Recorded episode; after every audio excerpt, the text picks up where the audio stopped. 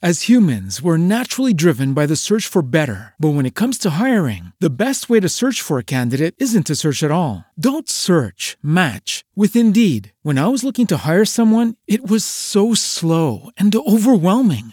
I wish I had used Indeed. If you need to hire, you need Indeed. Indeed is your matching and hiring platform with over 350 million global monthly visitors, according to Indeed data, and a matching engine that helps you find quality candidates fast. Ditch the busy work. Use Indeed for scheduling, screening, and messaging so you can connect with candidates faster. And Indeed doesn't just help you hire faster. 93% of employers agree Indeed delivers the highest quality matches compared to other job sites, according to a recent Indeed survey. And listeners of this show will get a $75 sponsored job credit to get your jobs more visibility at Indeed.com slash podcast. That's Indeed.com slash podcast. Terms and conditions apply. Yo la trayectoria que tengo es que las cosas empiezan cuando le das al rec. O sea, cuando das al rec de algo, ya ha empezado el podcast. O sea, porque todo es susceptible después de, de usarse. Claro. Entonces, para mí el podcast ha empezado en el momento que le has dado al rec, que yo me he fijado además, porque soy muy desconfiado en esto. Mm. Me he fijado, se le está dando ahora, ¿vale? Mm. Y ahí ha empezado ya el podcast. O sea, ya...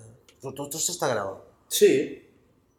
¿Y qué problema hay? No, no, ningún, ningún problema, ningún problema. Pero, pero eh, simplemente es, bueno, Porque, a ver, plantéatelo. Plantéate que nosotros nos hemos pegado ahora 60 kilómetros, necesitábamos sentarnos a hablar. Tampoco tenemos tanta confianza, Carlos. no, pero ya, pero no le des al rec, entonces... eh, Una polla que no.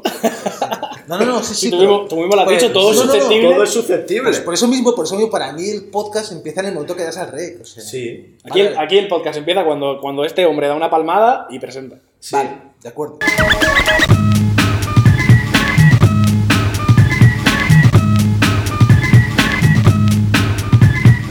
Bienvenidos a Como, el podcast de Antiayuda. Como cada semana, tengo a mi izquierda esta vez a Carlos Navarro. Hola, y hoy nos hemos invitado a otro Carlos más, a Carlos de Diego.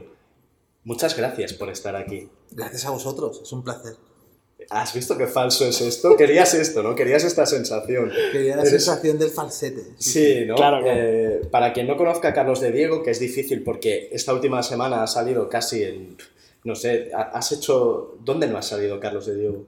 No lo sé, tampoco salgo tanto. ¿eh? No sé, eh, como persona pretendidamente intelectual, ha salido en dos o tres medios que me han parecido pretendidamente famosos y ya digo que te conoce todo el mundo. No es así, Carlos.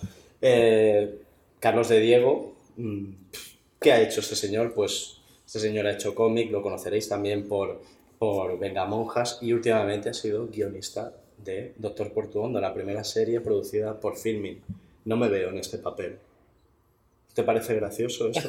A mí no me parece. mm, ah, no sé a qué te desarrolla Lo lo está pasando, normal. lo está pasando mal. Yo le, estoy viendo la cara y lo está pasando mal. No, eh, bueno, aquí nos has pedido un, un nivel de seriedad al que no, al que no sabemos No, no, no, no, no pido nada, yo solamente preguntaba, porque llevamos media hora grabando, es cuando Sí. empezaba el, el podcast. Sí, pues, pues ahora ha empezado con Ha esto. empezado- Ha empe- no, no ha empezado cualquier podcast, ha empezado día a día con María Teresa Campos. o sea, tú querías que empezara día a día. No, no, no, no, no, en absoluto, no, no. Yo tengo el, eh, tengo el indicador para saber si es famoso o no. Haber Mm. salido en Radio 3.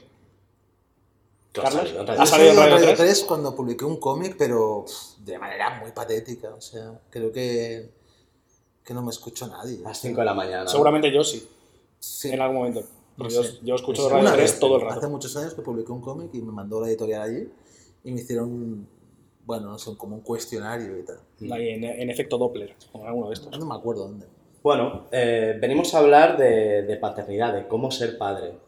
Y para ello, primero de todo, deberíamos preguntarte, ¿has sido padre?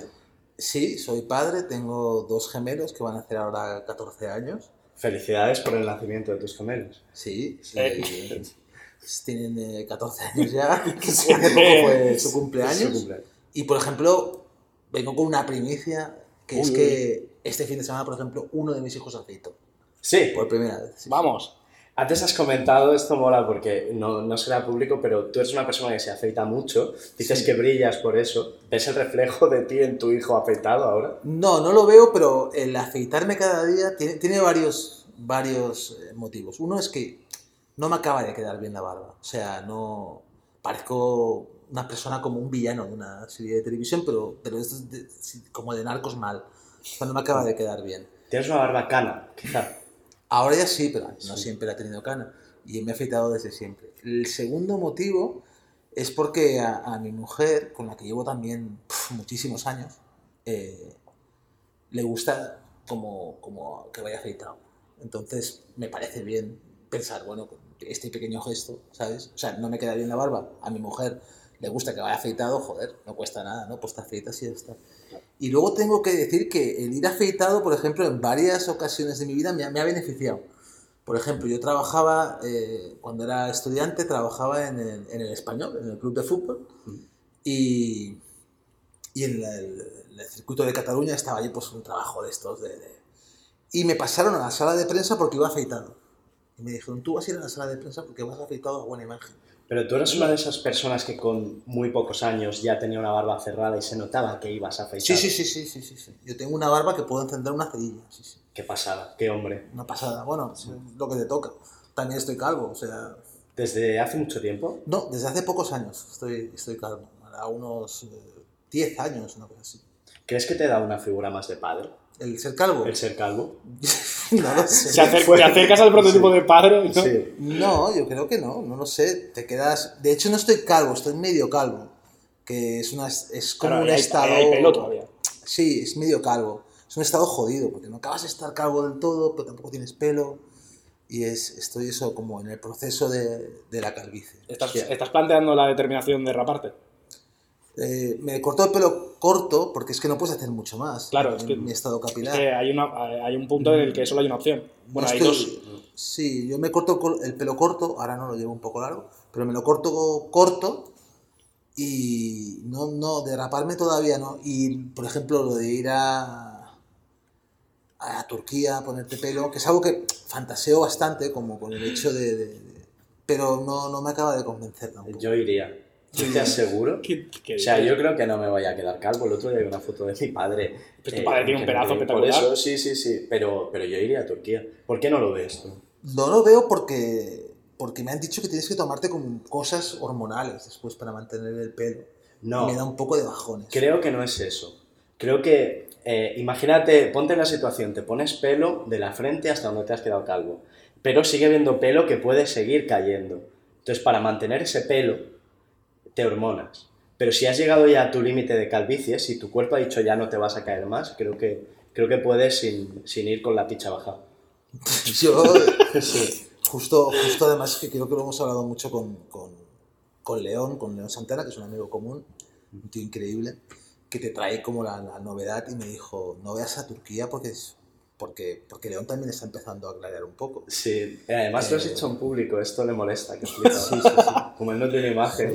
Eh, exacto, pues eh, si tenéis que descubrir quién es León Santana, pues ya es una pista, clarea un poco. Clarea un poquito ahí. Cartón. Es increíble, Clarea. O sea, cartón Santana. Clarea mínimo, es-. No.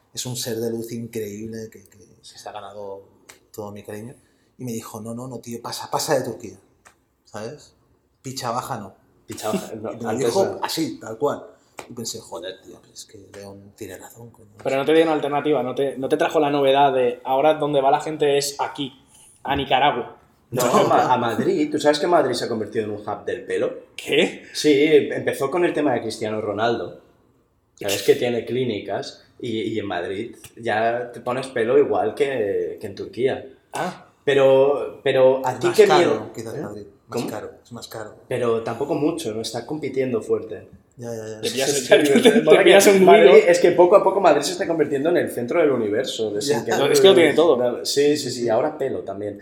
Eh, ¿Por qué es importante para ti mantener el bigón si has sido padre ya? El- el- el, el bigón no, el vigor. El, El vigor. vigor. No, no, O sea, no, Tú no. crees que no estás muerto aún. Eso es una Sí, figura. bueno, no sé, no sé, yo, yo creo que... Joder, muerto no estoy, seguro que no. Eh, pero, pero no sé, el tema de las hormonas, tío, me echa un poco para atrás. O sea, prefiero... Mira, te quedas calvo y ya está. ¿Sabes? O sea, asumes con deportividad asumes con y- deportividad la cosa y, y ya Sí, está. sí. Sí, sí. Calvo completamente parecerías un villano. eh, Yo no lo, No, no no lo acabo de ver. ¿Cómo vivirían tus, tus hijos que de repente te, te apareciera más pelo? ¿Crees que se lo tomarían bien? No lo sé, tomarían que preguntárselo a ellos. Supongo que... No lo sé. ¿Cómo son ellos?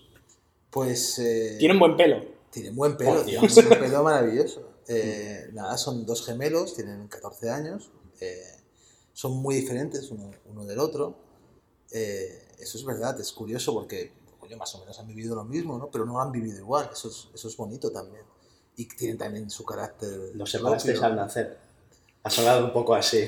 No, Sor, que Sor María. Uno heredaba y el otro se metía a cura. Ella. Sí, tú a. Londres y yo a California, sí. Claro. sí, sí, no, no. ¿Cómo se llaman estos que, que están pegados? Son Siameses. No son siameses. No son siameses. siameses. Va por su, cada uno va por su no lado. son, no son gemelos tampoco, son eh, de dos bolsas distintas. Hmm. O sea, uno es más castaño, otro es más moreno. O sea, no- se parecen, evidentemente, porque son hermanos de la misma edad, pero, pero son, los distingues claramente. Es muy curioso, eh, siempre me parece que en tu sector, en el audiovisual, la gente tiene hijos tardísimo. Y por la edad que me estás comentando y la edad que te he hecho, tú tuviste hijos a, a una edad muy normal, lo cual da a entender que quizá tuviste una vida muy normal hasta que te convertiste en alguien metido en el audiovisual. ¿Cómo llevas, cómo vives con adultos, bebés alrededor?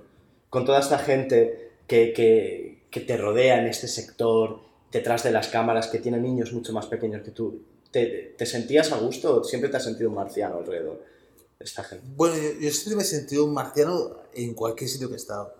O sea, me he sentido marciano en el, en el audiovisual, eh, que es un, es un sitio en el que llego sin ningún tipo de preparación. Yo no, no, no sé nada de audiovisual, o sea, no tengo ni idea. O sea, de- ¿Y a no- día de hoy? No he estudiado. Eh, a día de hoy, claro, vas, tampoco soy un idiota, o sea, vas, vas grabando mucho y vas mirando lo que te sirve y lo que no. Pero, pero sí que quiero preservar de alguna manera un poquito el salvajismo este, ¿no? El salvajismo intuitivo, ¿no? De, que, que, que toda la parte creativa creo que viene de ahí también, de ser un poco salvaje, ¿no? Eh, entonces, eh, siempre me he sentido extraño en cualquier sitio en el que he estado. Pero es que me sentía extraño cuando reponía en el Carrefour, cuando estaba estudiando y, y hacía de reponedor en el Carrefour. Sentía que tampoco pertenecía allí, ¿sabes? Pero cuando entré en el Víbora a hacer cómics, sentía que tampoco pertenecía allí, ¿no? Yo, yo es una situación que a veces Y- siento cuando hago estas cosas, ¿no? Pero hay gente que, que tú hablas con ella y parece que hayan nacido para ser artistas. Sí. Aunque no sean especialmente talentosos, ¿no? Pero No, que se creen como los... Se lo creen todo, ¿no? Y, y yo siempre he tenido una visión un poco así eh, de paralaje, ¿no? De no, no te creas mucho donde estás y no te acomodes mucho porque en cualquier momento esto se puede terminar. Y eso, eso lo he tenido siempre. Y, no, y ya te digo, me he sentido extraño en cualquier ámbito de, de- en el que he estado. O ¿Por, sea, ¿por qué estudiaste física? Estudié física porque mis padres no tenían dinero para pagarme el SCAC. Esto es así. O sea, el SCAC es muy caro y, y mis padres no tenían dinero. Yo vengo de una familia eh, trabajadora, o sea, y aquello estaba lleno de, de millonarios. ¿no? Sí. Sí. Bueno, Y- sigue, y- sigue, sigue estando. sigue, Sigue, sigue estando. Sí. Y eso está muy bien, ¿eh? ¿Te, te llegaste a pedírselo a tus padres?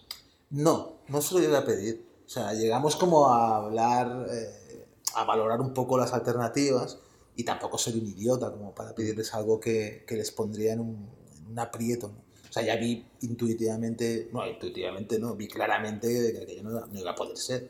Yo eso es una cosa que, que he sentido también. Yo creo que cuando tenía 17 años mm, no tenía valor para pedirle a mis padres. O sea, mi padre es una persona de Oriente.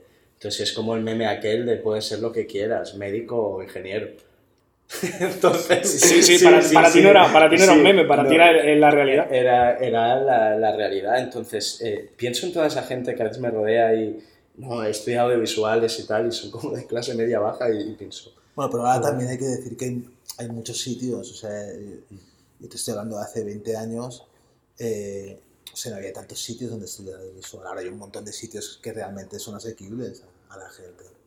Sí, pero es como que ahora porque sí, o sea, se ha hecho realidad, te puedes ganar la vida con el audiovisual, yo estoy convencido. Aunque seáis un sector siempre llorón, por Dios, se está generando audiovisual y el que no trabaja en un medio tradicional trabaja para un youtuber, para un twitcher, para quien sea. Por tanto, ahora sí, pero durante muchos momentos era casi de broma estar aquí. Bueno, también es cierto que, que, que antes había menos sitios donde formarse para, para el audiovisual, con lo cual la gente que salía, el sistema lo absorbía. Conforme ha ido creciendo la demanda de, de- de personal cualificado, pues, pues han, ido, han ido surgiendo más sitios y, y se han ido colocando. Pero Sí. como padre, tú, ahora que estás en esa situación, ¿qué le dirías a tus hijos que estudiaran? ¿O, Pues- qué- o con- ¿De qué hablarías con ellos? Yo a veces lo hemos hablado, ahora tienen 14 años, y me dicen que no, que no lo saben, que no lo saben, que no están mirando, hacen, eh, no sé, es, es normal, con 14 años tampoco Es muy tienes, pronto. sí. Tienes que saber bien bien qué es lo que, qué es lo que te gusta, ¿no? Pero les, les vetarías eh, una carrera en el audiovisual. No, Estaría gracioso, estaría gracioso, la verdad. no- Ahí no sigáis mis pasos. No, yo lo que les diría es que sigan sus pasos, no, ni, ni los míos ni los de nadie. Claro, no impones presión, porque luego está lo de las familias de artistas. Como, ¿no crees que pueden sentir esa, esa necesidad de ser Miguel Bosé? Pues mi padre es torero. mi padre.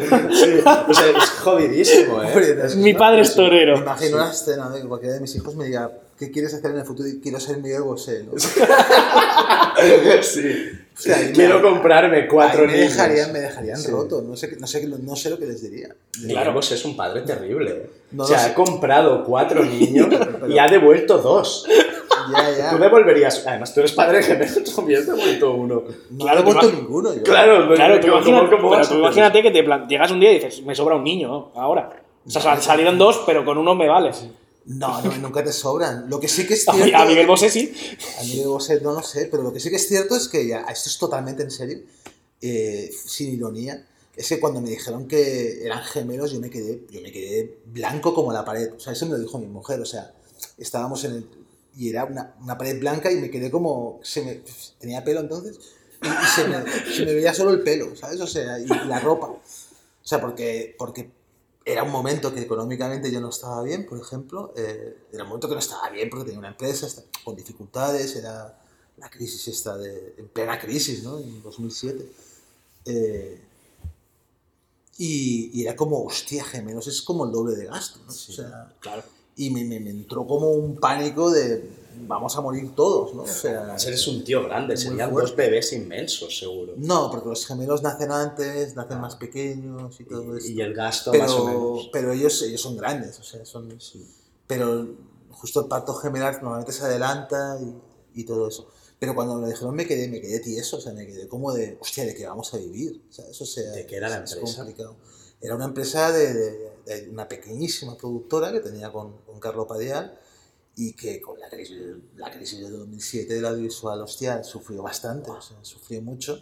Y es como, bueno, en ese momento estás como desmantelando la empresa, viendo de, de qué vamos a vivir Y pasa de repente- dicen, tienes gemelos y dices, bueno, hostia, vale, guay, ¿no? Pero, pero aquí vamos a, Yo, a fliparlo. a mí me gusta mucho, has dicho varias veces que, que trabajaste en una oficina de patentes, Sí. te veías volviendo.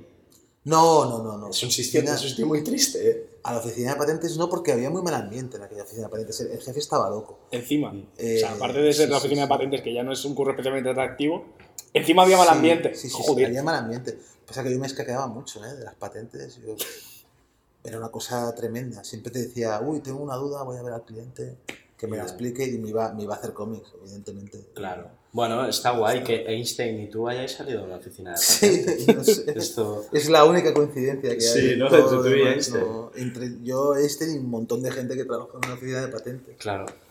No sé. Eh, yo quiero, quiero contar la primera vez que te vi en el mundo exterior. ¿Cuándo fue esto? Esto fue. ¿En el mundo eh, exterior o en un vídeo? No, no, fuera del vídeo, me refiero. O sea, yo como fan de y Venga. Monjas te había visto muchas veces en vídeo. Ah, vale. Pero la primera vez que yo en la, en la calle te vi, que fue en un Guterfest. El Guterfest es una feria de autoedición que hay en Barcelona. Y, y yo iba andando por, por, por allí y de repente te vi a ti con un cómic así. Y de repente te lo llevaste a la cara y lo oliste muy fuerte. Hostia, sí, sí. Y era eh, el método Gemini. Era. es que me acuerdo del cómic. Eh, ¿Cómic cuál era? El método Gemini de Magius. Sí. El, de, el que sacó antes de Primavera para Madrid. Sí, sí, sí. Bueno, Magius, los cómics de Magius vuelven Una maravilla. fantástico. Una maravilla. Yo tengo Murcia. O sea, o sea, Murcia, que yo me lo encontré en, en un- en una tienda de cómics, yo lo vi con el nazareno, ese color, y dije, no sé qué es esto, pero lo quiero. Tiene, tiene y que me- ser increíble. y huele, y es una maravilla de cómic. Pues sí, es una de las cosas que hago normalmente. Me gusta mucho el olor a tinta de, de- de cómic nuevo, pero me encanta. Hay un vídeo que lo podéis rescatar por ahí cuando saqué, saqué Grandes Verdades, que, que es, que, es, que, es, que es totalmente cierto. O sea, bueno, el vídeo no es cierto, pero esa parte sí. O sea, que es que yo, yo vuelo los cómics, o sea, y me, me, me, me, me vuelve loco, pero la tinta, eh, me gusta. Es que cuando te, cuando te gusta el... Ahora con esto del COVID es más Ya, jodido. Pero es que cuando te gusta el cómic, te gustan todos los aspectos del cómic. O sea, en plan, la historia en sí y luego todo, y todo, y el, y el envoltorio. Incluso el gramaje. Incluso hay cómics que huelen mejor de lo que... De lo que eso luego son, ¿no? Luego dices, hostia, pero bueno, olía bien y tal. Y eso se pierde. Ese olor desaparece. Desaparece con el tiempo, ¿no? Desaparece. ¿Con la edad te fías más de tu nariz? Tienes, imagínate, tienes un, un olfato. Da pregunta, pero ¿esto qué es? Con la edad, eh, Claro. mm, si me fío más de mi nariz, no lo sé, no... Tengo buen olfato, sí, sí. Eh, pero no sé si me fío más o menos. He tenido problemas eh, de tenido sinusitis rinitis, y sí. cosas así de rinitis durante un tiempo, tío, es jodido, porque, porque a mí me gusta mucho respirar por la nariz. Joder. Y, y no sé si me fío, no, no, no lo sé. No. No, lo- no lo había pensado.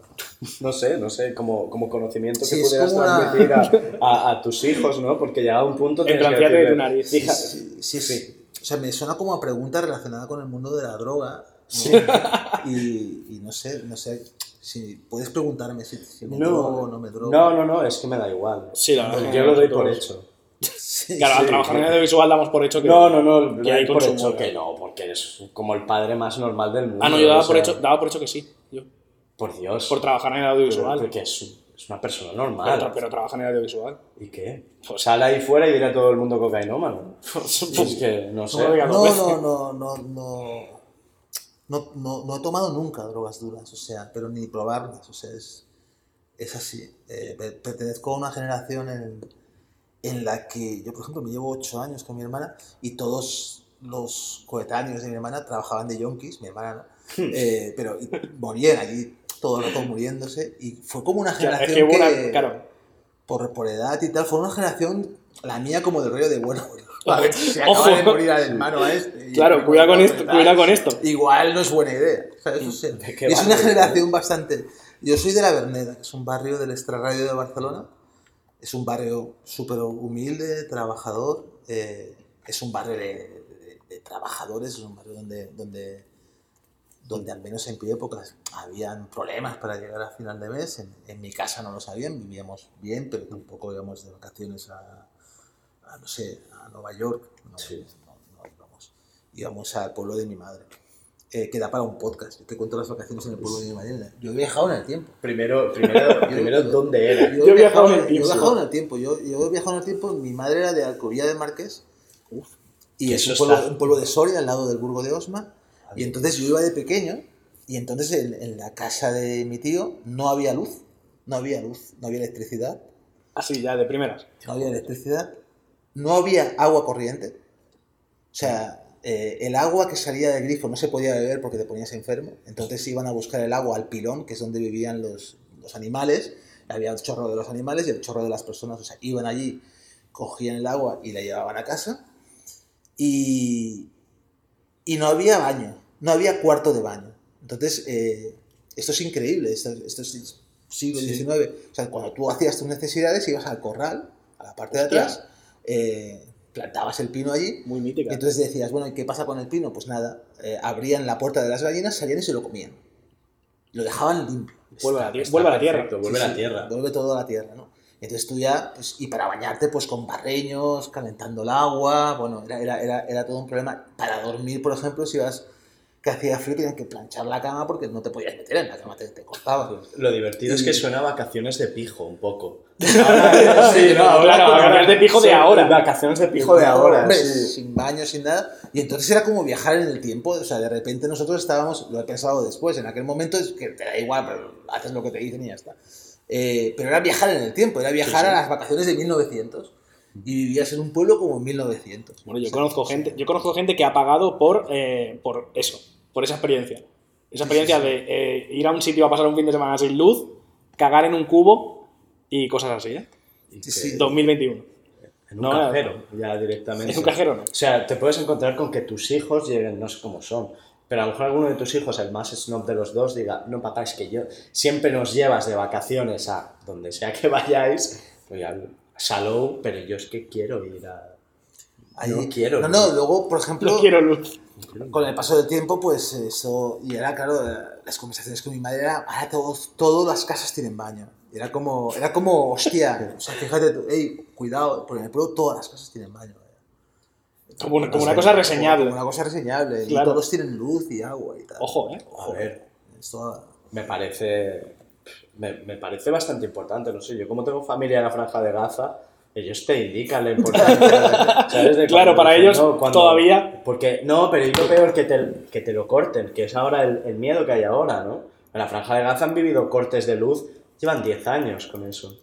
Pues Ah, ahora sí. si de repente tenemos unas navidades estilo eh, So- infancia en Soria de Carlos de Diego, No, no, está era, bien. era viajar, era, era, era, no sé, y luego mm, siempre nos poníamos enfermos, la- porque era el cambio de aguas, y yo creo que es porque el agua estaba, yo que sé, contaminada por purines y tal, entonces tenías unas dos días de cagarrines, o ya te adaptabas al agua y seguías, joder, ir allí era como, hostia, vaya, vaya deporte de aventura tremendo. era, era un viaje a la Era un India de viaje, ahora, pero, ¿eh? pero Era- increíble. Eran vacaciones al, Sí, sí. A a y no hace mismo a tanto tiempo, o sea, es que estamos pensando, ahora estamos todos con el internet, con se cae WhatsApp, y esto esto no hace tanto tiempo, tío. O sea, en España llevamos cagando en Battle, ojo, no hace tanto tiempo. Menos de lo que pensamos. Menos ¿no? de lo que pensamos en, en según qué sitios. O sea, cuidado. O sea, ¿Sigues yendo? ¿Alguna no, vez? no, no, volví con mis hijos para que lo viesen, fliparon. Para que vieran la además- experiencia, ¿no? porque además nos pusimos enfermos también con, con, con vomitera y cagarrinas y es como, hostia, esto no ha cambiado. O sea, pero, pero los cuatro, o sea, y, y estuvimos como, no sé, vomitando cuatro días, uno, cada día uno, ¿sabes? Y era como, joder, con... Pero no sé si echarlo la culpa a, la- a, a las aguas de Soria, oye, si me escucha algún soriano que a mí me encanta Soria, ¿eh? me encanta la mantequilla, me encanta el chorizo, me encanta la gente. Y, y no te sorprendió, no sé si fue hace muchos años, pero lo, lo bestia que han penetrado las redes sociales en los pueblos.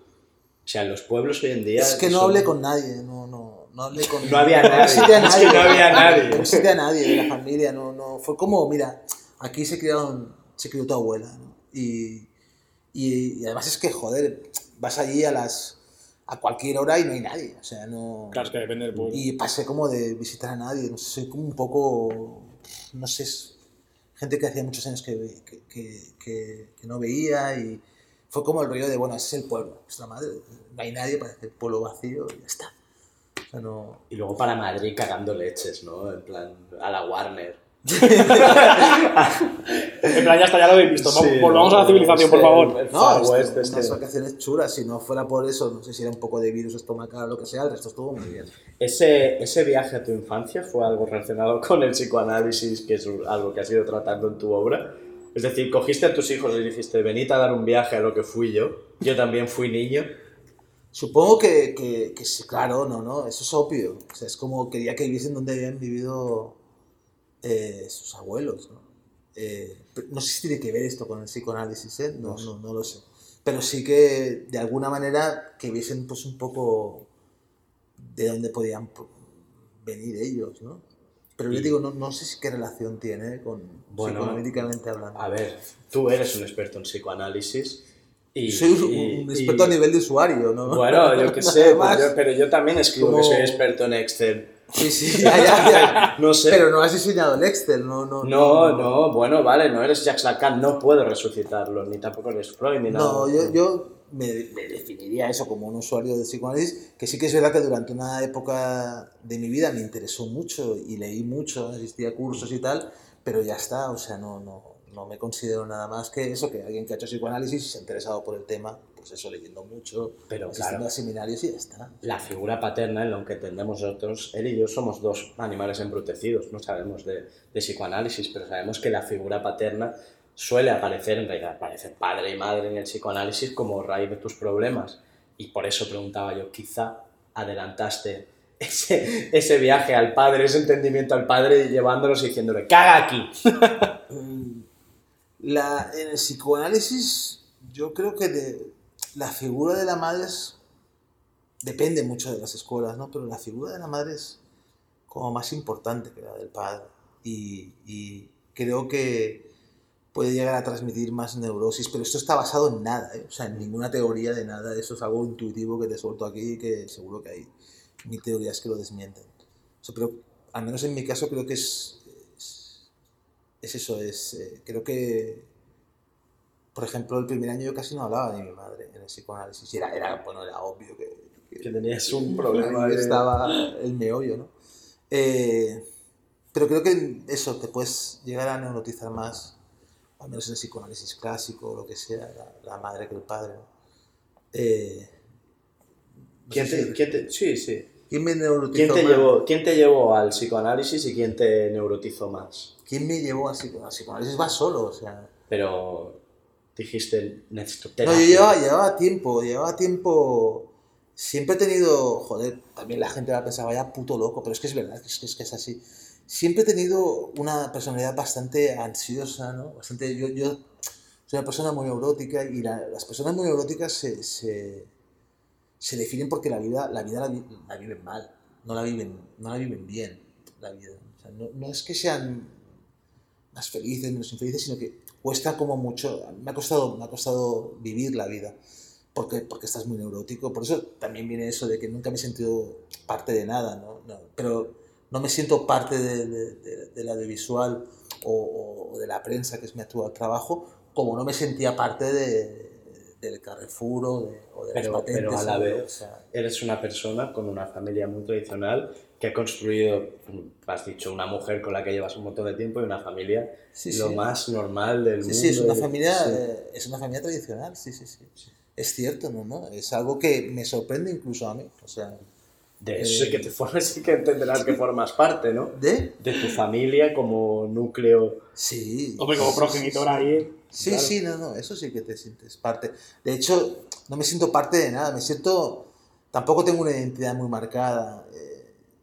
El hecho de nacer en un barrio del Estarradio yo creo que te marca mucho. O sea, yo, por ejemplo, eh, La Verneda, que es un barrio de Barcelona, nosotros cuando, cuando íbamos a la Plaza de Cataluña a ver las luces de Navidad decíamos, vamos a Barcelona. O sea, no nos sentíamos ni de Barcelona, o sea, no te sientes de nada. Sí. Te sientes de cuatro calles que están limitadas por una vía de tren, por una autopista y por un polígono de... O sea, no te sientes parte de, de nada. Y eso sí que, sí que lo sigo manteniendo. Bueno, es algo natural, no sentirte muy bien parte de nada. O sea, pero sí que considero, claro, parte de mi familia sí, y sí que considero que como vecino también está guay. O sea, no, no pongo la música alta, no, Sí. no, no toco mucho los cojones como vecino. Saludo a todo el mundo. Claro, Eso que son cosas o sea, que se aprenden decir- en barrios muy Sí, congestionados. o sea, quiero decir que Sí. soy un buen vecino, pero no sabría definirme ni casi ni como barcelonés. O sea, Es normal, porque eso es un tema, el Barcelona está reservado a los barrios de por encima de la diagonal, a Sí, veces, claro. ¿no? Es- eso es Pero eso, eso es verdad, ¿eh? Eh, Sí. Gente que ha vivido en, en, en esta radio varios barrios muy saturados de gente es como mejor vecino. Porque es que me pasó otro día que tuve una movida muy gorda en el piso y entonces salí a hablar con mis vecinos. Mm. Que era una movida muy gorda. Y yo estaba todo el rato pensando, ¿les pregunto si les he molestado alguna vez? En plan, que a lo mejor he puesto la música muy alta. Aprovecho y les pregunto, Pero a ver ¿cómo? si he molestado. ¿Qué movida era? Uy, una movida de que van a embargar el edificio. Bueno, Explícalo, explícalo. Abre, Eh, abre tu corazón. Eh, básicamente, en resumen, el edificio donde yo vivo lo van a embargar. Entonces no sabemos qué va a pasar con nuestros alquileres. Ya está.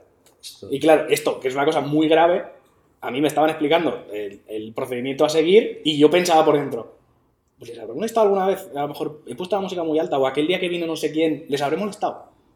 Y yo, eh, por dentro, pasando de todo el follón que tenía fuera y yo por dentro diciendo, buah, seré buen vecino. En resumen.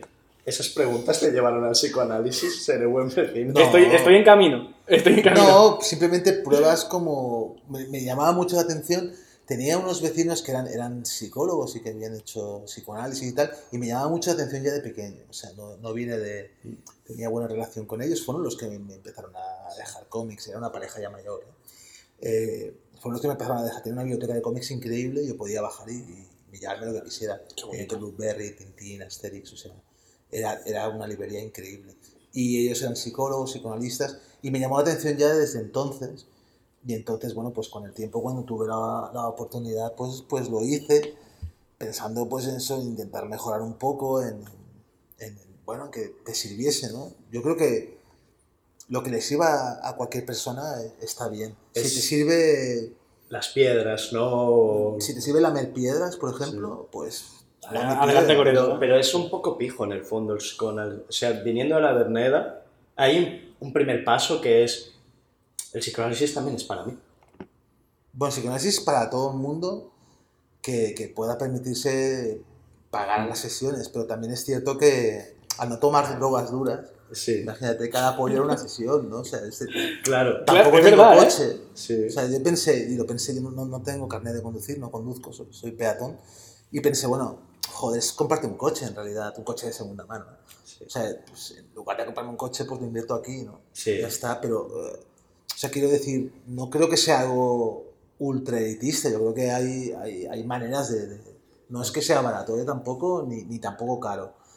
Pero, bueno, te lo... No, pero es Sí, ese punto de clase. Hay unas clases que se que van, van al fisioterapeuta y van a- y hacen psicoanálisis y más de años. Y hay otras que no. A veces por dinero depende que Claro, a ver, si tú tienes, si a ti el mes a mes Mm. eh, te vale 50 euros que te puedes gastar a la semana, ¿no? Po- pongamos, tampoco estás haciendo psicoanálisis toda la vida, o sea, pero si a ti te vale, si a ti el mes a mes te va de 50 pavos, que puedes gastarte a lo mejor una sesión al mes, lo ideal sería hacer una a la semana, pero bueno, ponte que haces una al mes, si te vale esos 50 pavos, no creo que tus problemas sean Sean- psicoanalíticos, sino más bien sean ¿no? Quizá, económicos. quizá hay que Sean, buscarse otra cosa. Sean económicos, ¿no? ¿Cómo pueden Eh, ser terapias tan largas? ¿Cuatro años de, de, de, de arreglarse? Pero, pero que es normal, porque es que eh, es normal. O sea, yo, por ejemplo, eh, tengo amigos ¿no? que me dicen, hostia, este fin de semana me he ido a una terapia gestal, ¿no? Hemos estado ahí todos, joder, me he curado, ¿sabes? En dos días. Y yo pienso, joder, pues increíble, tío, porque yo no creo que me haya curado ni que, ni que sea la curación la que usas en el psicoanálisis. Y he estado cuatro años y... pero ¿qué pasa? Que, que, joder, tú explica tu historia a alguien, ¿sabes? Explícale, explícale. eh, solamente, o sea, las primeras sesiones es, mira, me llamo tal, ¿cómo son tus padres? ¿Cuántos hermanos tienes? Tal, tal. Eso es una sesión. Mm. Solamente poner a este hombre en un contexto, a esa Mm. persona en un contexto. Y luego empieza a desarrollar, eh, pues, todo la- el, el tema de las sesiones. No, no es que la segunda sesión eh, te llegues allí y te digan asocia libremente, no. Tienes que ir hablando. O sea, yo creo que son terapias, es, es que cuesta mucho explicar cómo las cosas. Y luego, en la segunda fase es no expliques la historia al psicoanalista, explícatela a ti mismo. oye, o sea, Vale. o sea, lo ideal, por lo que decía Freud, sería hacer de lunes a jueves, ¿no? Eh, terapia, ¿no? Una hora cada día, y entonces a lo mejor la puedes acortar más. Eh, no es tan fácil ni económicamente ni, ni por cuestiones de tiempo. Entonces, pero sí que es verdad que a mí todas estas terapias de gente que va y dice, un fin de semana me he curado, y dices, un fin de semana, ¿qué coño te vas a curar? Chalao. Que porro. si, tú vienes que en un fin de semana te has curado, es que si- la propia frase es que no te has curado. Tan mal no estabas. Sí, o sea, estás ¿cómo, cómo- chalado. Claro. claro, ¿cómo me vienes que te has curado en un fin de semana? A mí me ha pasado esto con gente. Eh, ¿pero ¿Qué coño estás diciendo, tío? Te has curado en un fin de semana. Pues, estás, has venido más chalado de lo que, de lo que has salido. El Carlos de Diego airado, ¿eh? En plan, ¿cómo que Sí, te has sí. curado? ¿Cómo que te has curado? Sí, ¿Qué sí. dices? No, no, y, y además, yo insisto, o sea, el psicoanálisis no es mejor ni peor que nada. A cada uno le sirve lo que le sirve. ¿Sabes? O sea, y, y por todo mundo en la, en la- en la serie está, ¿no? Porque tenía frases increíbles, ¿no? Y decía, cualquier terapia vale. Hasta la mierda de psicoterapia vale. Como abono para una buena terapia. ¿no? Y, y era así, es, es- es así. O sea, o sea, todo vale. Y si te vale a lo mejor la terapia de mierda, pues ya está. ¿Para qué? No necesitas más tampoco, ¿sabes? O sea, es que nada es mejor que nada y, y todo el mundo tiene que hacer lo que, lo que tiene que hacer y sentir lo que tiene que sentir. Y si la persona va un fin de semana a un sitio y, y hacen un teatrillo y se curan, pues perfecto, ¿sabes? O sea, es, es perfecto, es mejor para todo el mundo. ¿Y, y cómo te llevas con la gente? Por ejemplo, antes has hablado, has hablado de León Santana y como es amigo mío, él no es una persona... O sea, es una persona introspectiva, pero es una persona que, que, que no suele sufrir problemas... mm, Es decir, no está sufriendo todo el rato, no es una persona que sufra mucho. ¿Cómo lo llevas? ¿Sientes envidia? Eso siempre lo... Yo, tam- yo soy un poco similar, como que me la suda todo. Entonces, la gente que sois así tan que os psicoanalizáis, ¿qué tal? ¿Sentís envidia? Bueno, no, si- si- la ¿O nos la- consideráis idiotas? La envidia psicoanalíticamente hablando es jodida. Es, es, un, es un proceso jodido. Es un proceso porque detrás de la envidia hay, hay- hay un menosprecio hacia la persona que siente envidia. Es, y es un sentimiento difícil. Hay sentimientos más fáciles y un sentimiento más difícil. Los celos es un sentimiento también muy jodido. Y la, la envidia es jodida. La envidia es jodida porque, porque es... eh, caer en una espiral de envidia, por ejemplo, es, es, es, es malo para, para, para la persona que lo siente y tiene difícil solución. Eh, no, no siento envidia de, de León, al contrario, o sea, yo, yo con León a mí me da, me da la vida. O sea, ahora, por ejemplo, eh, hemos dejado de trabajar juntos y, y está en Madrid, yo estoy aquí, pero León es una persona que, que, que es una persona eh, muy positiva, es una persona que, que ve las cosas de, de manera muy, muy luminosa y es una persona que a mí, por ejemplo, me equilibra Mm. me equilibra y eso es, eso es chulo, rodearte de gente, de gente que te complementa. ¿no? Y yo supongo que le, que le complementaré pues, en Mm. otras facetas de la vida. ¿no? Eh, digo, ahora no, no trabajamos juntos, pero no sé, eh, vino como un empleado y salió como, un- como una persona importante en mi vida, como, como un gran amigo. ¿no? Y eso es muy bonito. O sea, Muchísimo. son cosas que en el trabajo no, no acostumbran a suceder. Y, y es, es muy bonita la, la relación y el equilibrio que, que- que- llevamos. Y nos complementamos bien y por eso supongo que nos llevamos también. Y, y los equipos que formas cuando eres, cuando eres padre de la gente con la que trabajas, cuando diriges gente de Yo no esos soy- equipos, No soy padre de nadie. está bien, está bien de, de, de, Hombre, y de- de Alex, tus hijos, claro. de mis hijos, pero de la gente que trabajo yo no, yo no soy padre de nadie. No, cada uno es, Eres un jefe muy es jodido. responsable y tal. Eh, Molaría que lo dijeras. eso no Ay, te lo sí, puedo decir yo. Dilo, dilo. No, no, yo no te puedo responder si soy un jefe jodido. O sea, tendrías que preguntárselo a la gente con, No son mis hijos, son que ha trabajado empleados. conmigo. No son mis empleados tampoco. Eh, Tus minions. no son mis... No, gente. es, Sí. es- son, o Gente sea, que trabaja donde yo. Sí. O sea, yo creo que el, el- el buen jefe tiene que trabajar para sus empleados. No hacer que los empleados trabajen para ti. ¿Sabes? Porque, ¿qué mierda es esta? Yo he tenido, yo he tenido dos tipos de jefes. He tenido jefes que querían que trabajases para él y que... Y estás ahí comiendo mierda, tío.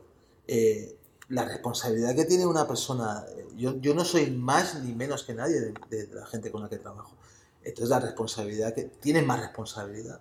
O sea, yo tengo más responsabilidad, yo tengo que asumir los, mis errores y los errores de los demás porque, porque tienen más responsabilidad, joder. Pero yo no, no soy más ni menos y, y- y creo que, que tengo que trabajar para que el equipo funcione bien. Trabajar para ellos, no que ellos trabajen para mí. Si soy buen jefe o soy mal jefe, no lo sé, tienes que preguntárselo a ellos. Yo intento hacerlo lo mismo que con los hijos, lo mejor posible. Te equivocas, claro que te equivocas, joder. Joder, qué bonito. Qué bonito. Y- Carlos, ¿quieres ser mi Ya jefe? está. Por favor. Sé mi jefe, por favor. Qué No, bonito no, es esto. Igual ahora Esto es precioso. puedes llamarles y complementarlo y tal, y te van a decir, pues este tío es un hijo de puta. ¿no? Es que, es que puede Se- ser. estaría bien, ¿no? Yo, es una pregunta que tengo, en el fondo la tengo, porque yo ahora empiezo a tener a gente a mi cargo. Entonces es un poco... Tener gente a cargo de uno es, es, es una responsabilidad, no, no es un ejercicio de poder. No, no, no, ya lo ves. Es una responsabilidad que tienes que tener con la, con la gente, porque además te van a devolver lo que les des, Sí. sí. ¿sabes? O sea, pero aquí en España, pues, en España y en todo el mundo, joder, hay como todo el rollo este de trabaja para mí y todo esto y tal, y, y, y ya está. O sea, tienes que, eso, no sé, intentar hacer lo que puedas, yo qué sé, no lo sé, no, no sé qué decirte tampoco. ¿Esto te lo enseñó la psicoterapia o te lo enseñó lo- o la experiencia? No, no, no, no sé, no lo sé, no lo sé.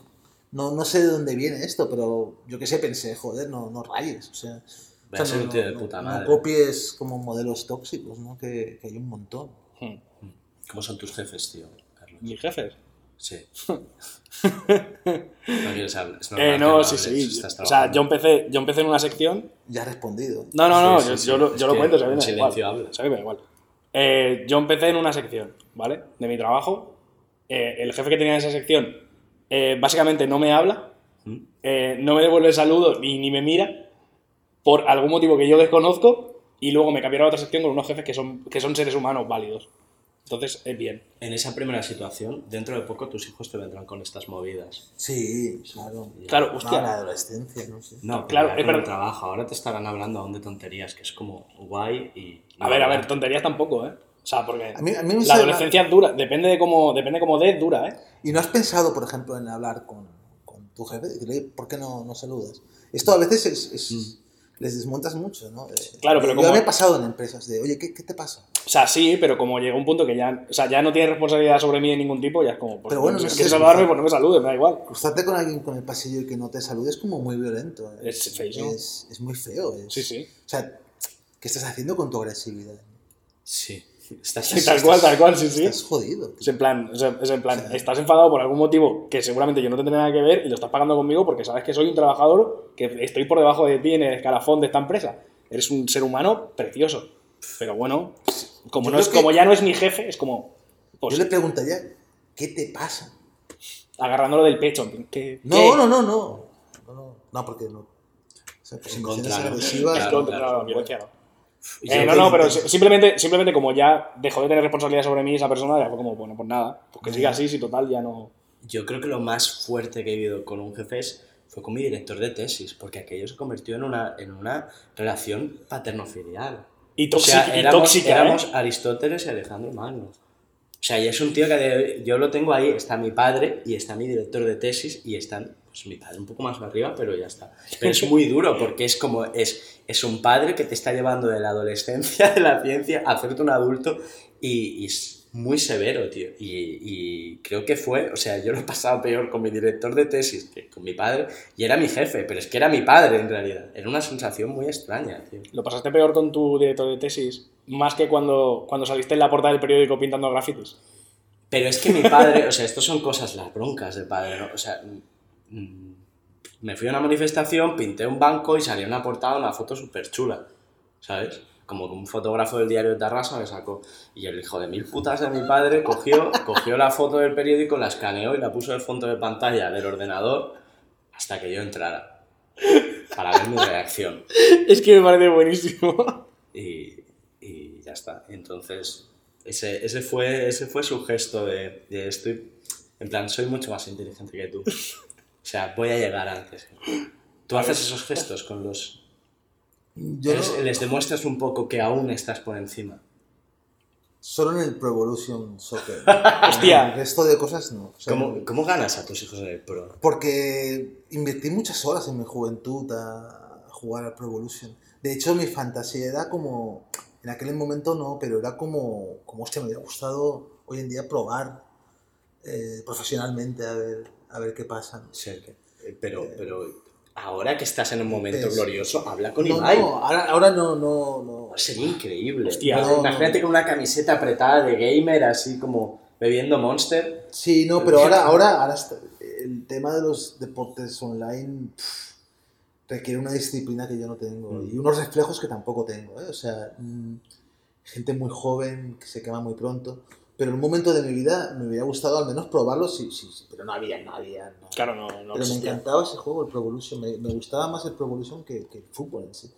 Eh, Y, y entonces a mis hijos todavía les gano al Pro Evolution. O sea, no siempre, ¿eh? pero sí. O sea, Hostia. me considero eh, David y Alex, o sea, lo siento, pero a día de hoy todavía es es- un peldaño. ¿Estás bueno, preparado, ¿Estás preparado para el momento en el que te ganen ellos a ti? Porque esto llegará. que te No lo sabes, ¿eh? No lo sabes porque ya con 14 años, o sea, ya sabes, el Pro Evolution, no lo sabes. O sea, nosotros estamos en la batalla y es. es Vale, lo único vale, que estás me en la negación, ya está. Sí, sí, está, me claro. pero llegará, o sea, llegará a la vez. Ellos te ganarán al Pro Evolution, Me tu ganan en- líbido me ganan- picado, me tu ganan en- líbido Pero que, es que- O sea, me ganan en muchos, en muchos otros juegos, me ganan ellos. Ya, pero pero es en el el Pro. Evolution no. pero es el pro que es, es como tu, En los Call of Duty, todos estos me, me ganan en todo, menos en el Pro Evolution. O sea, de hecho. Es como tu pequeña parcela de poder donde Es todavía... bueno, mi- mi- no sé, yo qué sé. Quiero pensar que se me da bastante bien. No, hombre. ¿Quieres lanzar tu sección, Carlos? Quiero... ¿Hacemos ya sección? Creo que sí. Venga. Vale. Porque esta vez, como, como era una ocasión especial para mí, no, no para, no para el resto, para mí, eh, he hecho una sección. Eh, full, full radio. Esto. Venga. Eh, no hay cortinilla, no hay nada. Eh, la Sí, sección se llama ¿eh? Padres de mierda, se llama la sección. No, no, no la pongas, da igual. Vale. Padres de mierda. Entonces he traído un, un- un seguido de padres que vamos a, vamos a valorar. ¿Vale? El primero es em, eh, los padres de Stuart Little. No he visto la peli, tío. Bueno, básicamente los padres de Stuart Little, el tema es que van a un orfanato lleno de niños y adoptan una rata. Porque ellos consideran que el- el- la- lo mejor que pueden hacer es pasar de todos esos niños y adoptar un ratón. Entonces, a, en- a nivel de padre, a nivel paternidad, yo creo que esto está bastante feo. Miguel Bosé.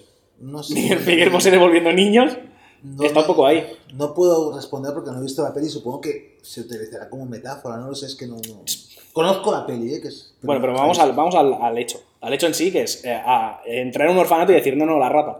Dame la rata. Me la llevo. Pero la rata está en la cuna también. ¿o La, ra- rata es eh, antropomórfica y habla y todo. Pero sigue siendo una pero no me jodas, sigue siendo una rata. No, no, no, no. no. Es un ratón, un ratón monísimo, pero No un puedo- ratón. Es que no, me falta contexto, no puedo responder a, a esta ¿Qué tipo de castración te impide? Esto es psicoanálisis, Esto es ¿qué tipo de castración te impide hablar de esto? de- como de una peli que no he visto, Y que tú, no, no, bueno, o sea, no da igual. sé, Pues, eh, ¿Y tú, Carlos? Yo Padre de Stuart Little, eh, valoración de padre. Ridículos. Sin más, o sea. Es bastante feo, la verdad. Luego, eh, tengo Yendo Ikari de Evangelion.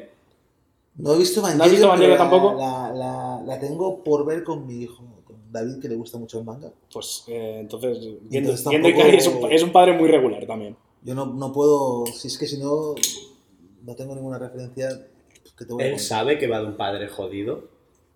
Evangelio. Creo que... Quiz- no- quizá, Quizá. eh, quizá 14 años no es el momento para ver Evangelion, ¿eh? Eh, uf, no sé yo qué decirte, ¿eh? Tú con pelo eres un poco Yendo y Cari. Yo, yo, yo con 6 años jugaba a Grand Theft Auto conmigo mis hijos. Esto, esto, Ah, bueno, entonces, está- es- entonces adelante, ya está. pero no les dejaba matar a nadie, solo les dejaba conducir. El problema-. El problema de ver, el problema de ver, yo creo, el problema de ver Evangelion tan joven, porque a mí me pasó, yo también la vi con 12 o 13, 14 o así, es que tú la ves por primera vez, no entiendes absolutamente nada, pero luego con el, luego con el tiempo, a lo mejor la vuelves a ver y dices, uff, vale, ya lo entiendo. Eso es que está súper bien hecha, tío. Es Está súper bien hecha, claro. No, no, la tengo por ver, la tengo por ver y, y la, y la vamos a ver, sí, sí, porque está por ahí. Sí, sí, está. está nos interesa verla mucho. A, a la Me sorprende, la- me sorprende, aunque es una tontería, que, o sea, siendo mellizos, hagas cosas con uno y no con el otro. Claro, Es porque. casi una traición. porque no, hombre, no. Pero es que a lo mejor no le interesa al otro, claro. cosas, o sea, algunas cosas con uno, unas cosas con otro. Eso, eh, ¿Han heredado tu afición por el cómic, tus hijos? Sí, pero por ejemplo, hay uno que lee más que otro, ¿no? Eh, Entonces, eso es también el, el carácter, ¿no? Si, por ejemplo, David de manera natural le gusta mucho leer y no tienes que decirle coge esto, sino que te viene él de, oye, ¿qué me leo? ¿Qué tal? ¿Qué, hay por aquí? Algo que me mole, a ver qué. Y sin embargo, a Alex, pues, pues le gusta más el audiovisual, ver pelis, ver tal, o sea. Joder, qué casa. Quiero decir que yo qué sé, tío, que, que cada uno tiene sus inquietudes. ¿sabes? Sí, esto era una cosa curiosidad Alex. Alex, por ejemplo, le gusta mucho el tema de la fotografía, el tema de, de editar vídeos, por ejemplo, y a David le gusta además, pues eso, el tema pues, de la lectura. o de- Pero no son niños normales que Son se peleen por ahí. Cosas No, de- No van a jugar porros al parque no ni... están- No lo sé, No. espero que no, tienen 14 años, espero que a mí me Ya, esperen por, un poco por más. favor. Tampoco, no sé si me voy a enterar, eh, no lo sé. Eh, pero quiero decir que cada uno tiene sus inquietudes y... y las No te enteres. A que son horribles los padres guays. Los de si te vas a fumar un porro, fúmatelo conmigo. Qué asco, No, me- desagradable. No, no, no, me, por Dios. me parece vulgar y Por Dios. A mí me da como vergüenza. Yo no, no Sí. bebo. Siempre he bebido muy poco porque el alcohol no me ha sentado. Yo con dos cervezas ya. Y eh, me da como apuro beber delante de mis hijos, imagínate ya, ¿sabes? O sea, y me da apuro fumar también delante de mis hijos. Pero fumar ya me da igual, porque como estoy muy enganchado a la nicotina, pues como ya está. Eh, pero por ejemplo, no, no, no sé, no sé. Yo creo que. No, no, no. Nunca, nunca te fueron porro con tus hijos porque eso es No, no, lamentable. no, no. Qué vergüenza. Exacto. Bueno, eh, siguiente padre. Eh, a ver nada, si, ¿no? exacto, a ver si, a ver si con este, yo creo que con este sí, ¿no? Walter White, de Breaking Bad. Sí, este sí que la he visto, la serie, sí, sí, sí. Bueno, un avance. Eh, como padre, porque está, está la o sea, el problema de Walter White es que hace una cosa moralmente reprobable, teóricamente por su familia y por ende su hijo discapacitado. Sí, sí. Entonces, valoración de, valoración de progenitor. Hostia, no sé. Ah, Walter White es como.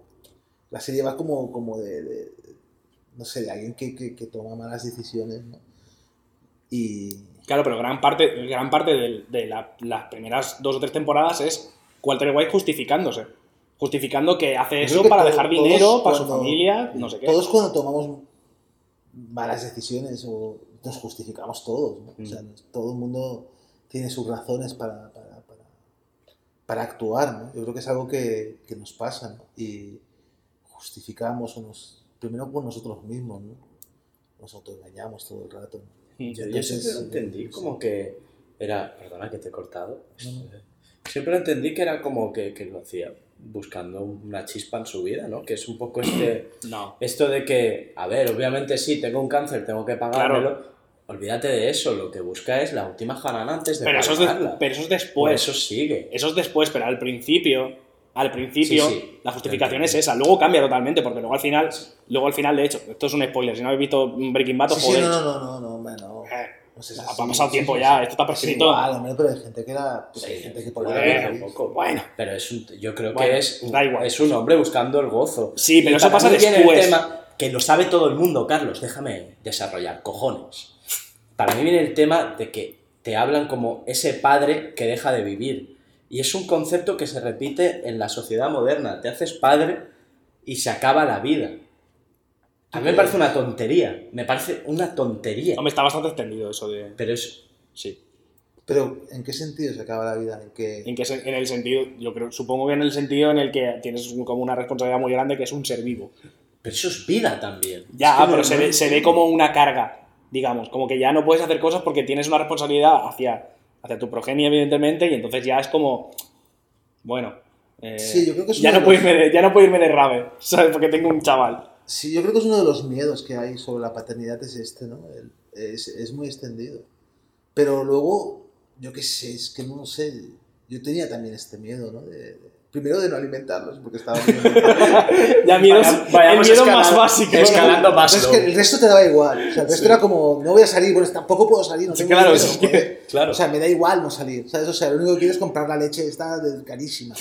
Eh, lo demás no me importa nada, ¿sabes? O sea, y, y está guay, ¿eh? Es- es- o sea, no está bien, no está nada guay, ¿eh? ¿me entendéis? Pasar penalidades no está, no está No, nada guay, hombre, no, no. no, no tiene nada que ver. Eh, pero yo qué sé, no sé. eh, no sé, ese, ese- ese sentimiento yo lo he tenido. de, se me va a acabar la vida, tengo una, va a venir una responsabilidad muy grande. Claro. Y esto es. Yo creo que me he hecho viejo ya, o soy un gilipollas. eh, Pero da igual. O sea, cuando les ves la carita. Y. ¿Qué más da, tío? Yo supongo que al final, ¿quién al final es un cambio, o sea, al final es un cambio de mentalidad y ya está. No, no, pero ni. ni pero Ni eso, instantáneo, ¿sabes? O sea, es como. ¿Quién quiere nada más? Salen por el canal del parto y dices, O sea, ya está, me he es hecho responsable. Cosa más guapa, ¿sabes? O sea, es. es Esto no lo he hecho importa yo. nada más. Lo he hecho yo, ¿eh? Es mío. ¿Sabes? No importa Claro. nada más. Entonces, eh, pasa de cuajo, tío. Yo Eh, no- Además, tienes nueve meses para hacerte la idea. Eso es muy bueno. O sea, el parto es. Claro, tienes El tiempo. embarazo es. Y, y, y esto es. es Menos si verdad. lo compras. Tienes, tienes Claro, si lo compran. eh, un tiempo para ir haciéndote la idea, los dos, de tal, o sea, es, es- eso, es, eso es guay. ¿eh? Si te dieran como si tuvieras el hijo como de un día para otro, sería mucho más jodido. O sea, Joder. ¿Te imaginas? no? Es el Un paquete de. Amazon, ¿no? Eso es, es como, como, bueno, como se descubrió todo el tema del embarazo, porque eran mirando a, a los animales, ¿no? Los prehistóricos miraban a los animales que copulaban y al cabo de un tiempo tenían eh, los bebés, porque, porque no podían asociar en la prehistoria que echar un polvo tenía la consecuencia de tener un hijo después. ¿Pero esto estás seguro? No, yo no estoy seguro. Me gusta, me gusta porque, porque, porque lo dice claro. No. sí. No, es- No, esto lo leí en internet y... Ah, bueno, en internet, ya está. En foropartos. Foropartos. Foroparto sería maravilloso, es que apoyamos a Foroparto, Sí, pero, no, pero podríamos Foroparto, entrar ese- eh, al, al pueblo parto, ¿te refieres? Sí. No, no, a los- no a los partos, al pueblo parto. Y, y bueno, tengo uno, tengo un padre más. Este, este es duro. O sea, yo creo que lo, lo único que voy a hacer es decirlo y ya despedimos o seguimos otra cosa o lo que sea. El último padre de esta sección es eh, Joseph Fritz, el monstruo de Ámsterdam. ¿Qué quiere que digas? Claro, por eso digo que lo dejamos así. Yo, Sí. eh, Padres de mierda se llama la sección, ya Bueno, está. Era el señor que encerró a sus hijas. Sí, sí. Ah, vale, vale. Claro, claro. Por eso digo, mejor yo lo suelto luego- y lo dejamos y a otra cosa. Se queda aquí. Sí, sí. Y ya Sí, está, es y ya está. O sea, estábamos en ese punto tan bonito en que a Carlos se le han revelado los ojos hablando del parto de sus hijos y sacas al monstruo de Amsterdam como, como, Es que- como es- gag. Como... Eh, es, es que eh, te vas a reír, pero para mí es un gag recurrente. Sin ningún tipo de. Esto lo uso mucho yo. Lo del monstruo de Ámsterdam lo uso bastante. Y ya está, ya está aquí mi sección. sí. Siento no haber visto ni Little. Eh, no pasa nada. Evangelion la tengo ganas de ver. Evangel-. Evangelion es eh, una de las obras audiovisuales de, Sí, sí, sí. de- No, de la historia. La la tengo apuntada, me, me- me encanta el manga, por ejemplo. A mí me, me gusta muchísimo el manga y, y mucha gente me dijo, ¿cómo no has visto Evangelion, tío? Sí, Y pues no, ¿sabes? O sea, Joder, robots. Eh, para ir cerrando, quería. Bueno, quería llamar la atención una cosa. O sea. Carlos Padial está en tu obra, no ha aparecido en todo el podcast. No es, estaba medio premeditado, pero no era así. Nos ha molado que te abrieras tú. Siempre cuando te sacan, siempre sales como apéndice de Carlos, que es normal, o sea, sois. Pues lo habéis hecho todos juntos. Te lo agradezco. Pero, pero tengo una última pregunta que es. eh, ¿Es Carlos Padial un megalómano que se ha grabado una serie de sí mismo, como Sergio Ramos? no. O sea, porque yo llevo dando Puede ser. vueltas estos días. Claro, o sea, pero eso es porque no has visto la serie. Has Yo, vi- aquí yo, he visto, yo he visto la serie. sin ver la Y puede ser que la serie, si le cambias el nombre y le pones Carlo Padial por Carlo Padial, quizá también cuela un No, poco. pero yo lo que veo es, es, es que eh, es un proyecto que es un proyecto además que, que, que interesa a Filming para o sea, hacer cualquier cosa, ya no en el visual, pero, pero sí en el visual, es muy difícil. O sea, estás todo, te pasas toda la vida levantando, intentando levantar proyectos, ¿no? Y, y se van cayendo y es, es, es, es realmente complicado. Aquí y en cualquier sitio, pero el visual significa ir contra, contra la realidad. O sea, cuando estás grabando algo, quieres congelar ese trozo de realidad y de repente si tienes un exterior te llueve y eso. Entonces levantar cualquier proyecto es, es difícil. Eh, a mí el libro de Carlos me, me- me gustó mucho cuando, cuando, cuando lo leí y es, es muy bonito que Filmin, por ejemplo, encargue eh, la, la primera serie a, a este libro. Entonces, claro, en este proyecto es un proyecto muy personal de Carlos donde yo puedo ayudarle a, a, pues, eso, pues, a- trabajar en el guion, a dar cosas de, de dirección, pero creo que es un proyecto en el que en el- no es un proyecto compartido, creo que es un proyecto donde yo ayudo a Carlos a completar todo ese tipo, tipo de visión, porque también tenéis que tener en cuenta que estás, estás poniendo mucho, estás poniendo cosas. Eh, Sí. no, es un, no es tampoco se utiliza la realidad como para, para ficcionarla, ¿no? Pero hay, hay, hay una exposición grande, ¿no? Entonces, eh, en ese sentido, pues eh, lo que intentas es, es contribuir lo máximo que puedas al, al proyecto, ¿no? En, en este caso tan concreto. Yo creo que en proyectos anteriores o en proyectos eh, futuros, eh, claro, sí, será una, una colaboración más, más, no sé cómo te diría, a lo mejor más equi- equilibrada relativamente o, o lo que sea, pero aquí había que escuchar a Carlos, ¿no? Y escuchar lo, lo que tenía que decir. Hmm. Y eso, para mí ha sido muy, muy, muy bonito trabajar en ese, en ese sentido, ¿no? Eh, incluso cuando preparábamos el guion me explicaba cosas, conozco a Carlos hace, hace 20 años, Eh, es, es, es como un hermano para mí. Eh, no, no es como un hermano, es mi hermano.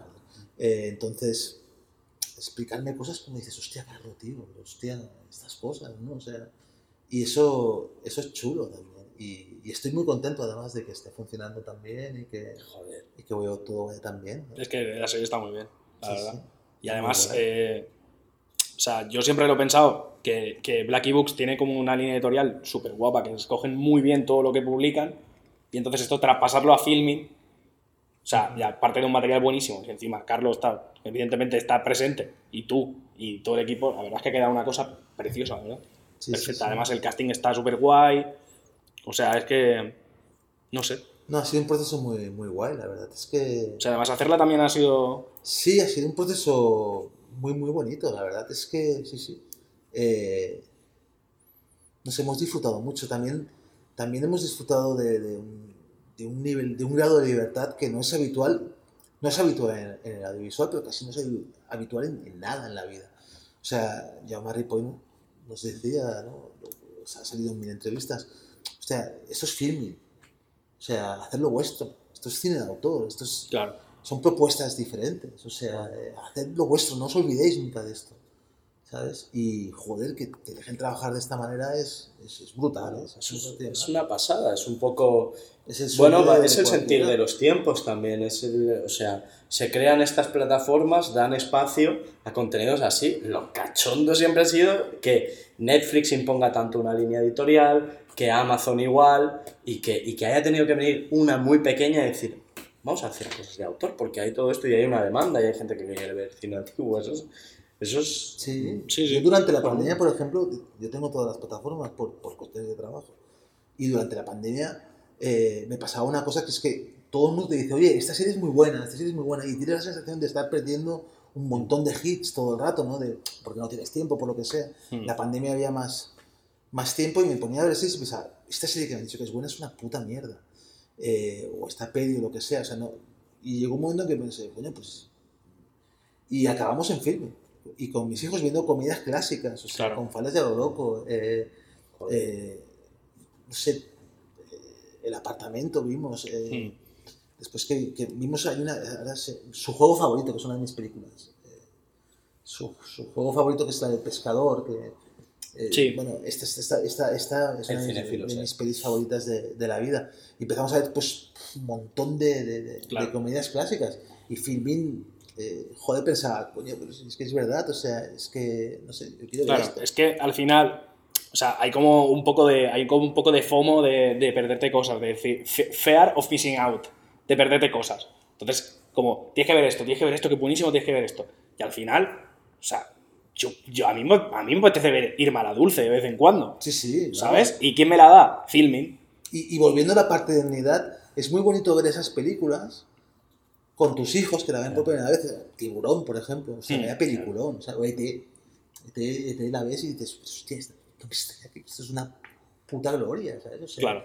y, y tienes la excusa de poder verla, de verla con ellos. A mí una cosa de las más descorazonadoras que me pasó, pasó hace pocos días con, con Alex, es que les habían puesto en, en, en clase, no sé, catenéticas y cosas así raras, o, o no tan raras, no lo sé, les habían puesto eh, testigo de cargo. Mm. Y, y, y la amplia mayoría de su clase, me lo, me lo dijo así Alex, se quejó porque decían, ostras, peli en blanco y negro. Claro. Y me pareció muy descorazonador. O sea, me como del rollo de. O sea, ¿qué está pasando, tío? Pero es normal, es que... que... Yo no lo Es veo es- normal. tío. Yo, yo lo veo normal. Yo A tenía es una conversación hace dos días con un colega, estábamos hablando de rap y decíamos, es normal que no mole ya el rap de los 90, que, lo, que, lo que me gusta a mí porque es un medio gusto adquirido. Pero esto es muy pesado, se ve, es, es un código de otra época y el color también es un código. Ya, y, pero- y Sí, es pero sí, normal sí, que sí. le genere re- Pero precisamente-. Pero si al final, como, como, como, como consumidores de, de- de cualquier producto, eh, nos vamos a limitar a lo último que se ha hecho, es muy empobrecedor también. Pero por eso está la figura de la escuela que se lo pone. Claro, pero Sean muy jóvenes. o Al sea, final, o sea, sí, es otro código, pero al final la- tienen que llegar al momento en decir, bueno, es otro código, vamos a darle una oportunidad. O vamos a, vamos a, pese a que es una cosa que no me entra, vamos a verla. Pero eso es como cuando te hacen leer el Quijote y tú tienes 15 años. Es lo mismo. O sea, no, es, no, no tienes que esperar un gozo instantáneo, lo tendrán algunos pocos. Pero al final lo alcanzarán. Es la manera que algunos lo alcancen. No todo el mundo tiene Sí, las mismas familias como tú. En el sentido de. Yo, yo introduciría un matiz. Es como que te dé palo leer el Quijote porque no te mola la encuadernación. Claro. Porque aquí estamos hablando de que la gente se echaba para atrás porque era blanco y negro. Es como cuando te echas para atrás porque dices, ¿por qué dice este tío y de puta? ¿Cómo? Y Pero, de puta. pero reverte. No, pero en el Quijote está escrito así. eh. Para mí es un poco es eso. de- Sí que es verdad que lo de la encuadernación, vale, le vuelta. Para mí es eso. Eh, para eso está la escuela. Yo siempre recordaré cuando me pusieron Solaris y estábamos en plan, ¿pero qué es esto? Ya, ya, ya. O sea, no sé. Es que hay cosas que, no, hay cosas que con cierta edad no entran. No, pero hay gente, o sea, el, el origen social es muy importante y hay chavales que es la única manera de que alguien les ponga una peli de- en blanco y negro. O sea, Me sentí muy orgulloso cuando mi hijo dijo, yo ya la he visto. Oh, ay. Claro. No, perdone, profesora, ¿puedo irme a fumar? ¡No! Eso me, pa- eso me pasó a mí, me pasó a mí de, de- no, por mi, no por mis padres, por mí mismo. Cuando yo, yo eh, joven y plenamente consciente de mis capacidades, vi a Corazón Potenkin. Yo solo en mi casa un día, porque dije, ¿qué es esto? Se, se menciona mucho, voy a vérmela. Me la puse y dije, ¡fuá! eh, no he entendido la mitad. Y luego, yo como historiador, durante toda mi carrera, se ha hablado mucho de Corazón Potenkin y yo era el típico de, ya visto. Joder. Obra maestra. Además, además, obra maestra. ¿Cuál es la mayor liada? Es que son buenísimos tus hijos, lo has dejado claro, eres un padre increíble. Porque No, no, no, no, no, a ver, ¿Cuál es la mayor liada que te han hecho? Yo Todavía sé, son- espérate que todavía son jóvenes. está por venir, ¿no? Claro, como no el sé, mejor pero polvo. por el momento- lo decía por Sí, todo, ¿no? El mejor polvo, ¿cuál has echado? ¿Cuál es? Y él siempre decía, está por venir. Y la mejor, la, vas con 14 años, estará por venir. Claro. eh, la liada. Me acuerdo que nos liaron una muy pequeños en una, en una boda que se pusieron histéricos a, a gritar, era una iglesia, y tuvimos que salir con, con ellos. Eh, ¿Falta mucho para terminar? Si no tiene tiempo. No, Puedes- ya, porque tengo que decir una cosa más. Que, claro, cuando me decías de hablar de la paternidad, yo de verdad, yo no sé si lo estás haciendo bien o no. Yo creo que la paternidad consiste en eso, en, en dudar y en intentar hacer lo mejor posible, yo qué sé, ¿sabes? O sea, eh, Pero tienes que educar, ves, hay una criatura y dices, pero- dices "Al- algo tengo que sacar de no, este no, animal. ya, pero quiero decir que la sensación es que no, no, no lo sabes, o por lo menos tengo muchas dudas. Pero lo que, lo que no soporto es, por ejemplo, la gente que pega a sus hijos. O sea, eso es, eso es increíblemente una obviedad, ¿no? Pero yo lo he vivido en el parque. O sea, esto- el parque? En el parque, cuando sales del colegio, parque. hay un momento que, que van al parque. a Claro, jugar un rato. Típico, sí. Y he vivido como, como con gente que, a priori normal, que cascaba a sus hijos por, porque no había hecho, por, por lo que sea, da igual. Y, y que yo les ponía como la cruz, pensaba. Es, es jodido, ¿no? Es Claro, como claro, es da vergüenza no ajena, cuentes apenas. Claro, es como de hace de- 40 años, tío. de hacer, pero pues esto pasa. Y pasa Sí. y sigue pasando. Si es que, de, de hecho, documentándome para documentándome para este podcast, llegué a un artículo que se llama Los 12 errores más comunes de los padres. Y eran lo típico, sobreprotegerlos, no ponerle límites, típico. Pero había uno, había uno que era transmitir desprecio. ¿Eso qué es? ¿Qué te has documentado en WikiHow, no? No, no, no voy a decir de dónde es, pero te lo juro que había un punto que era transmitir desprecio. Que dices, pero, pero ¿qué clase de, de monstruo eres, tío? Transmitir desprecio a tus hijos. O sea, eso ni yo, que soy un cínico asqueroso, tío, pero es que ni, ni yo. Yo qué sé, me quedé, me quedé roto. Fue como, se- o sea, ¿esta lista quién la ha hecho? Alguien sin hijos, seguro. Lo que pasa es que yo creo que son actos inconscientes esos, ¿no? Yo creo que, que, lo, que lo que realmente te neurotiza no es lo que te dicen, sino en lo que vives. ¿no? Entonces a lo mejor es probable, no estoy, no estoy justificando nada, ¿eh? Eh, pero es probable que de alguna manera eh, puedas hacer errores sin darte cuenta. No, probable no, es, es evidente. Bueno, sí, claro, evidentemente que puedes cometer errores sin darte cuenta, pero esto Que era, los cometes, que los cometemos constantemente, ¿no? claro, Que- pero esto era como muy, muy feo, es que era muy feo. No, no, yo. Es esto. Me, me, me, me fascina o me fascina, no me fascina, no, no palabra. Me horroriza que, por ejemplo, hostia, en pleno 2021, o bueno, esto fue hace unos años, da igual. O sea, veas gente pegando a sus hijos. O sea, pero. ¿Qué mierda es esta, hijos de puta, tío? O sea, no sé, muy mal. Y, y que tengamos que estar hablando ahora de. Hostia, No pero, sé, no ya, sé, me horroriza, es, es horror- horrible. Yo es que como pienso que alguna vez me la merecí, Hombre, no sé, yo, Eh, yo- yo- yo tuve momentos de, de terrorismo. yo también. O sea, No sé, yo creo que Es no- que cuando te no- sale yo, malo- con- yo con nueve no años sé, tenía un no- negocio de piratería en el colegio. Me pillaron, no sé. ¿Tú sabes la vergüenza que he hecho pasar a mis padres? O sea, me hubiera merecido una, una paliza. No, yo creo que no. Nadie se merece. Una paliza a lo mejor no. Nadie Una- se una merece. hostieja, que- No, quizá. no, nadie se merece La ningún tipo castigo. de, de violencia. Castigo físico, no. físico, o sea, es, es- es evidente que no. Desde Pues aquí, no, desde no aquí cero apoyo al castigo físico Sí. a los niños, el Que- que en general a todo el mundo. ¿Qué os parece que después de hacer una oda por no pegar a los nenes, cerremos esto ya? A pensar que vas a decir, eh, después de hacer una boda no pegarle a los nenes, nos demos de hostia nosotros. los adultos Dios, sí. Esto, en esto- plan, niños no, adultos en sí. otros podcasts hemos hablado de violencia. Queda pendiente hablar con Paul. Pero, pero hoy no. Hoy ha Bueno, sido un, pues- un momento muy amoroso. Muchas gracias, Carlos, por, por joder, traernos aquí a tu espacio en este orden tan peculiar que tienes, por abrir tu corazón, por enseñarnos un poco y yo qué sé, por pasar un rato, ¿no? Claro, muchas gracias. No, gracias a vosotros. Sí. Hasta luego. Hasta luego. ¿A quién coño le has mandado un beso flipado de los cojones? es que de verdad. Pero tú, ¿tú qué te, qué te crees